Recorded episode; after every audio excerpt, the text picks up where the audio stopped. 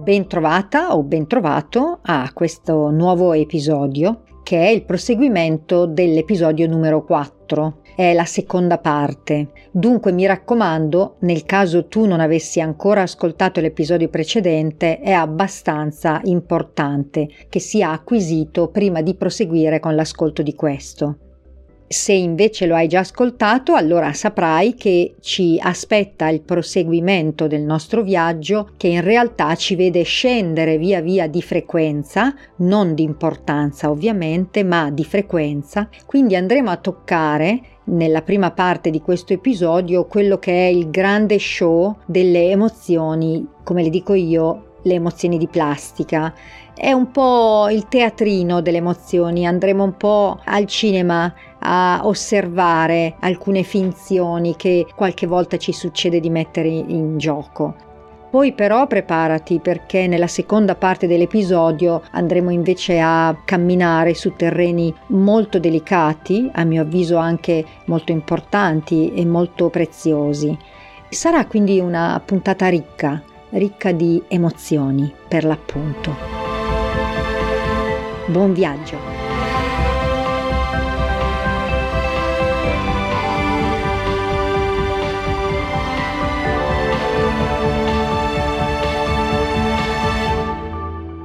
Ti do il benvenuto in questo bizzarro angolo di mondo virtuale che porta il nome di Vita de Mia. Il mio nome è Roberta, insegno yoga e mi occupo di benessere della persona e ciò che sta oltre la persona. Voglio che tu sappia che il mio intento in questo spazio condiviso è quello di poterci ricordare quanto più possibile la sostanziale differenza che passa tra vivere e sopravvivere. Io faccio il tifo per la vita. E tu?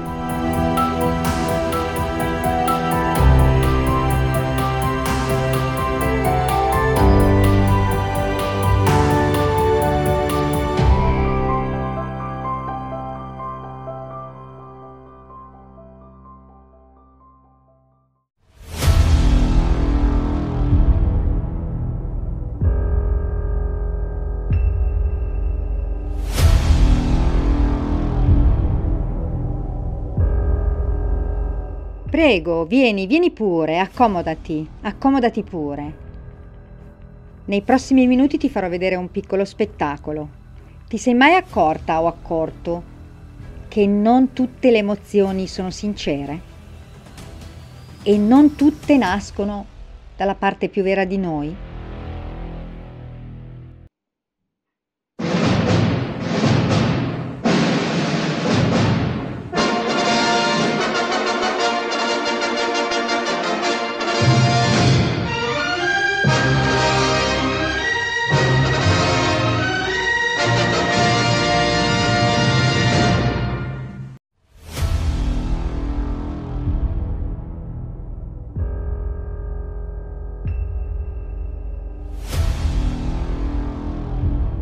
Ciò di cui ti voglio parlare ora ha lo scopo di indurti una riflessione, semplicemente una considerazione, al di là dell'aspetto ironico che stiamo mettendo sulla cosa. Vorrei veramente puntualizzare come talvolta, nostro malgrado, possiamo ingannarci e indirettamente magari ingannare anche gli altri rispetto a ciò che sentiamo, oppure crediamo di sentire o addirittura vogliamo sentire.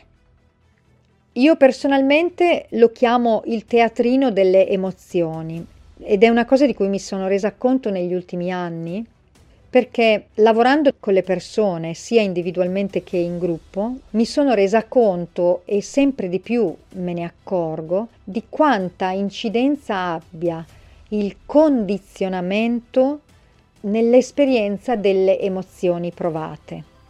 Ossia, mi sono accorta che in molti casi le emozioni sono anche il frutto di un condizionamento retrostante. Provo a spiegarmi un po' meglio. Allora, in questa tipologia di emozioni che io ho chiamato teatrino delle emozioni, o anche le emozioni di plastica, giusto per capirci, rientrano due tipologie di comportamenti. Qui c'è l'emozione tendenzialmente artefatta, quindi l'emozione che è un po' recitata dalla persona, ma in questo caso è una recita consapevole, per cui entriamo nell'ambito, diciamo, proprio della falsità, cioè qualcuno che vuole farti credere di provare qualcosa che in realtà non prova così sinceramente. Per cui questo è un aspetto che mi interessa molto poco, perché nasce da una sorta di, chiamiamola così, malafede da parte di chi la produce. Quello che invece mi interessa molto di più è quando questa sorta di recita avviene in buona fede, che, devo dire, accade assolutamente di frequente. In realtà lo osservo come un fenomeno massimamente diffuso e a maggior ragione negli ultimi tempi, per effetto della circostanza in cui ci troviamo a livello proprio generale, mondiale, questo aspetto è particolarmente evidente, per cui salta agli occhi ancora di più per chi lo sa vedere. Qui mi riferisco a quelle emozioni che sono generate dall'idea che in quella circostanza bisognerebbe provare quella emozione.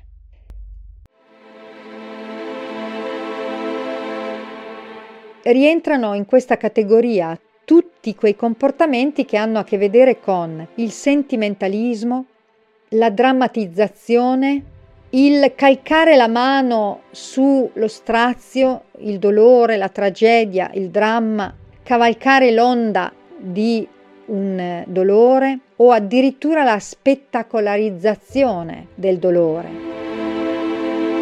Dall'altra parte c'è, anche se non è tipico di questo periodo, ma comunque fa parte della stessa categoria, diciamo, di emozioni di plastica, lo show dell'euforia, o io la chiamo la sindrome del pagliaccio, ossia quella tendenza a dover ironizzare o sdrammatizzare che in realtà nasconde emozioni di tipo molto diverso.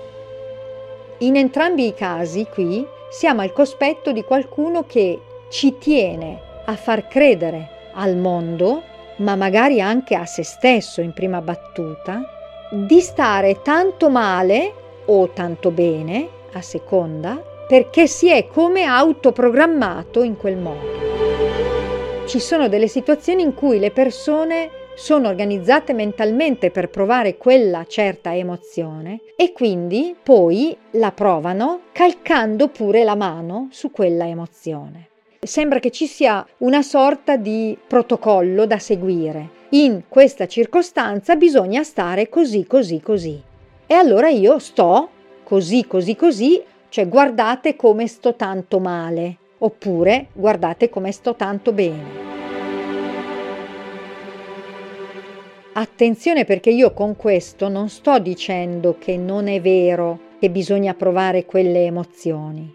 Sto solo dicendo che in alcune circostanze alcune emozioni vengono volutamente e molto spesso anche inconsciamente caricate, perché si ritiene che nel caricarle, nel dimostrare quanto si prova quell'emozione lì, si possa sembrare agli occhi degli altri, ma anche agli occhi di se stessi, più valevoli, come a dire: se io non stessi così male adesso, agli occhi del mondo sembrerei una cattiva persona, oppure non sembrerei una buona persona, e allora mi rivesto di quella emozione profondamente, la recito a tutto tondo, perché così posso dimostrare a tutti quanto la provo, quanto sono presa da quella emozione lì. Io non voglio adesso portare i singoli esempi, credo che ciascuno di noi possa guardare in faccia se stesso rispetto alle proprie circostanze, però vi posso garantire che se sapete avere la giusta lucidità nel osservarvi, vi potrete rendere conto che talvolta le emozioni che vengono manifestate non sono propriamente genuine, ma sono in buona parte anche incalzate, generate dal fatto che dentro di noi c'è la credenza che in quel caso sia proprio necessario provare quell'emozione lì.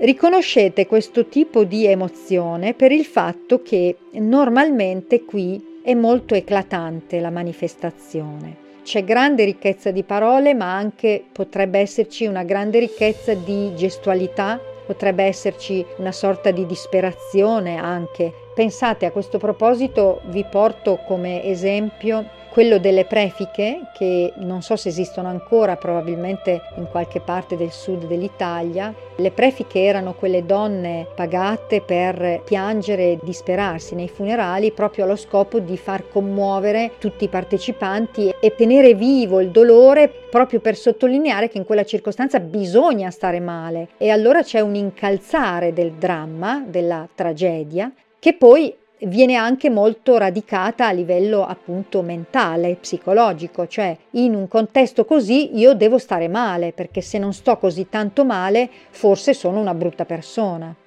Quindi normalmente in questa tipologia di emozione, che è una emozione non propriamente autentica, c'è un'espressione talvolta anche eccessiva, c'è un'espressività spesso molto eclatante.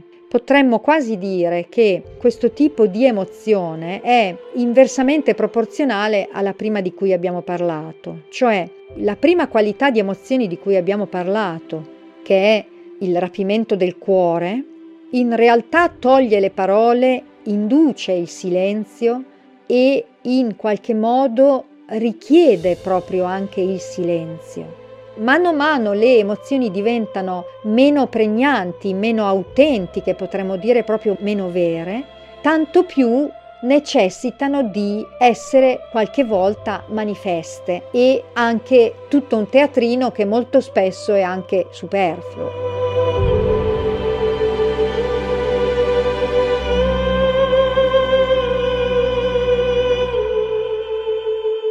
Ora, io ti ho parlato delle emozioni di plastica, o il teatrino delle emozioni che dir si voglia, non tanto per giudicare o eh, rimproverare chi si comporta in questo modo, quanto proprio per portare coscienza e consapevolezza su questo tipo di comportamento che comunque ha una ragione di essere. Infatti, nel momento in cui tu ti dovessi accorgere che tu stesso tendi ad applicare questi comportamenti, potresti per esempio chiederti che bisogno hai di farlo. Oppure, se ti accorgi che qualcuno intorno a te tende a farlo, prova proprio a guardarlo con l'occhio della comprensione, perché comunque dietro questi comportamenti sempre ci sono dei condizionamenti, cioè in qualche modo siamo stati condizionati nella nostra infanzia, crescendo da piccoli o nell'ambiente in cui siamo cresciuti o che abbiamo frequentato, abbiamo raccolto dei condizionamenti tale per cui ci sembrava indispensabile essere così. Lo scopo qui è portare la consapevolezza, appunto, e chiedersi: che cosa mi porta ad aver bisogno di incalzare e recitare le mie emozioni, di cavalcare i miei drammi, di calcare la mano sui miei dolori? Che cosa mi tiene così affezionato ai miei dolori, alle mie emozioni?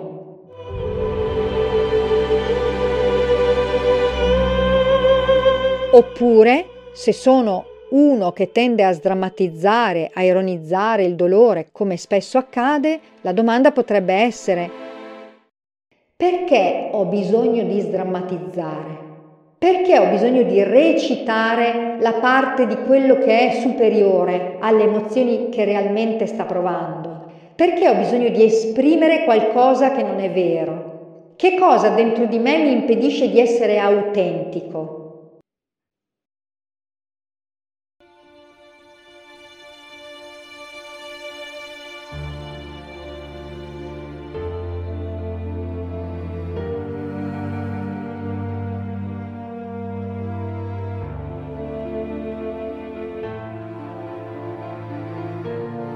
E per concludere voglio aprire una piccola parentesi riguardo l'incapacità di esprimere le emozioni.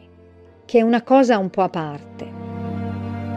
Io prima ho detto che molto spesso l'espressività dell'emozione potrebbe essere inversamente proporzionale alla verità e all'intensità dell'emozione, ovvero sia le emozioni più intense molto spesso non necessitano di parole. Viceversa, quando le emozioni sono molto recitate, qualche volta potrebbero presentarsi proprio con un grande show. A questo discorso fa eccezione ovviamente quella categoria di persone che per sua natura o per una sorta di difficoltà acquisita nel tempo nutre una sincera difficoltà nell'espressione delle proprie emozioni. E sono tante le persone per cui è realmente, realmente difficile esporsi a livello emotivo. Questo è qualcosa che va assolutamente rispettato e va compreso. Se sei una di quelle persone che ha difficoltà a mettere a nudo le proprie emozioni, magari prima di tutto con te stesso, c'è in prima battuta una grande difficoltà a riconoscere le emozioni e a identificarle per se stessi. E di conseguenza si tende a non condividerle con le persone che stanno accanto.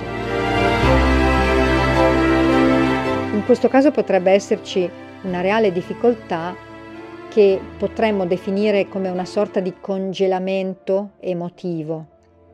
Io vi posso garantire che le persone emotivamente congelate sono tante, molte più di quanto possiamo immaginare. E quello che mi sento di dire è semplicemente questo. Se un'emozione è stata congelata molto tempo fa, magari quando eri bambino, quando eri piccolo, oppure a seguito di un trauma o più traumi, oppure semplicemente sei cresciuto in un ambiente in cui nessuno ha saputo accogliere, comprendere e gestire le tue emozioni, per cui sei cresciuto in un ambiente in cui ti sei sentito incompreso a livello emotivo e per questa ragione hai ritenuto che fosse più sano per te, per poter continuare a vivere, cristallizzare, congelare tutte le tue emozioni, come se tu le avessi messe in un freezer e lì sono rimaste da allora. Io voglio premettere che è necessario totale e assoluto rispetto nei confronti di queste situazioni, perché sempre lì c'è molto dolore, ci sono delle ferite che non sono state adeguatamente guarite e posso solo dire che il ghiaccio si scioglie col calore e il calore che qui è necessario è l'amore. Se sei una persona che non riesce ad esprimere le proprie emozioni, da quelle piccole a quelle grandi, da quelle belle a quelle brutte, semplicemente per il fatto che senti dentro di te qualcosa che te lo impedisce, come se fosse un ghiacciaio e l'acqua non fluisce, quello che posso suggerirti è di cercare una fonte di calore, perché il ghiaccio non è altro che acqua e al calore il ghiaccio si scioglie, l'acqua ricomincia a fluire e quando l'acqua ricomincia a fluire, così anche il sangue nelle tue vene e così anche il tuo cuore si può riscaldare, le emozioni possono ricominciare ad avere parole, parole per te stesso e parole da condividere con le persone che ami e questo potrebbe migliorare notevolmente la qualità della tua vita e delle persone che ti stanno accanto.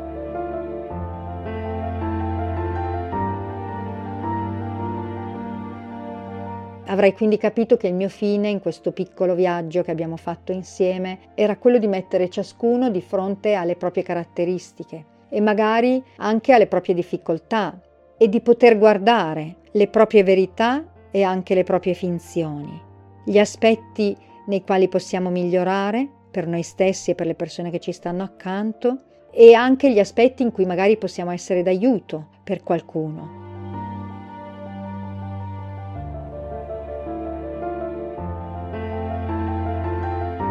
Voglio concludere ricordandoci la prima regola, sempre in assoluto, del volersi bene, ed è che tu non puoi chiedere a nessuno di cambiare, ma puoi occuparti solo del tuo personale cambiamento.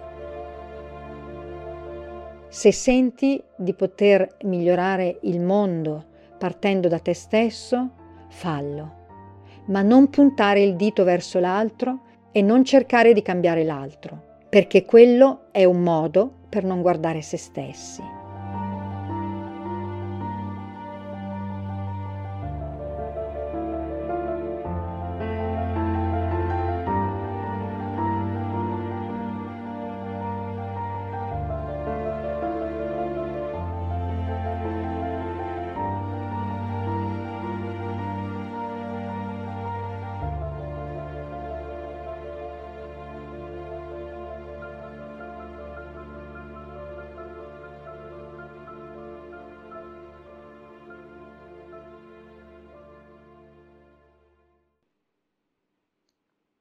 E venne un momento in cui il rischio di rimanere chiusi in un bocciolo era più doloroso del rischio di sbocciare.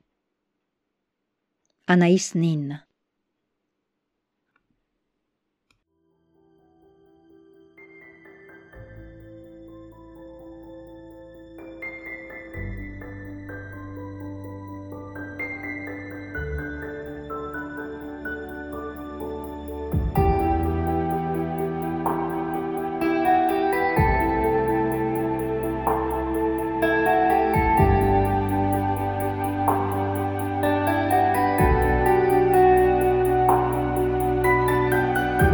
Siamo quindi pronti per portarci verso la conclusione anche di questo episodio. Io ti lascio come al solito tutti i miei riferimenti per restare in contatto con me e seguire eventualmente le mie iniziative. Troverai queste informazioni scritte anche in didascalia.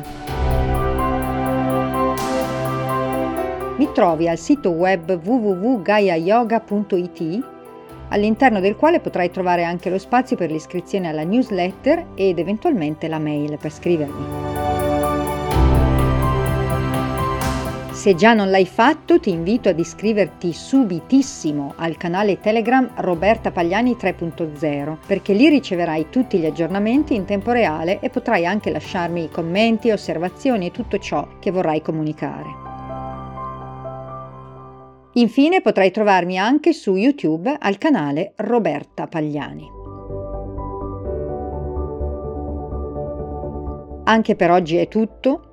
Non voglio salutarti però prima di averti ricordato di fare il tifo anche tu per la vita, che magari la vita poi farà il tifo per te.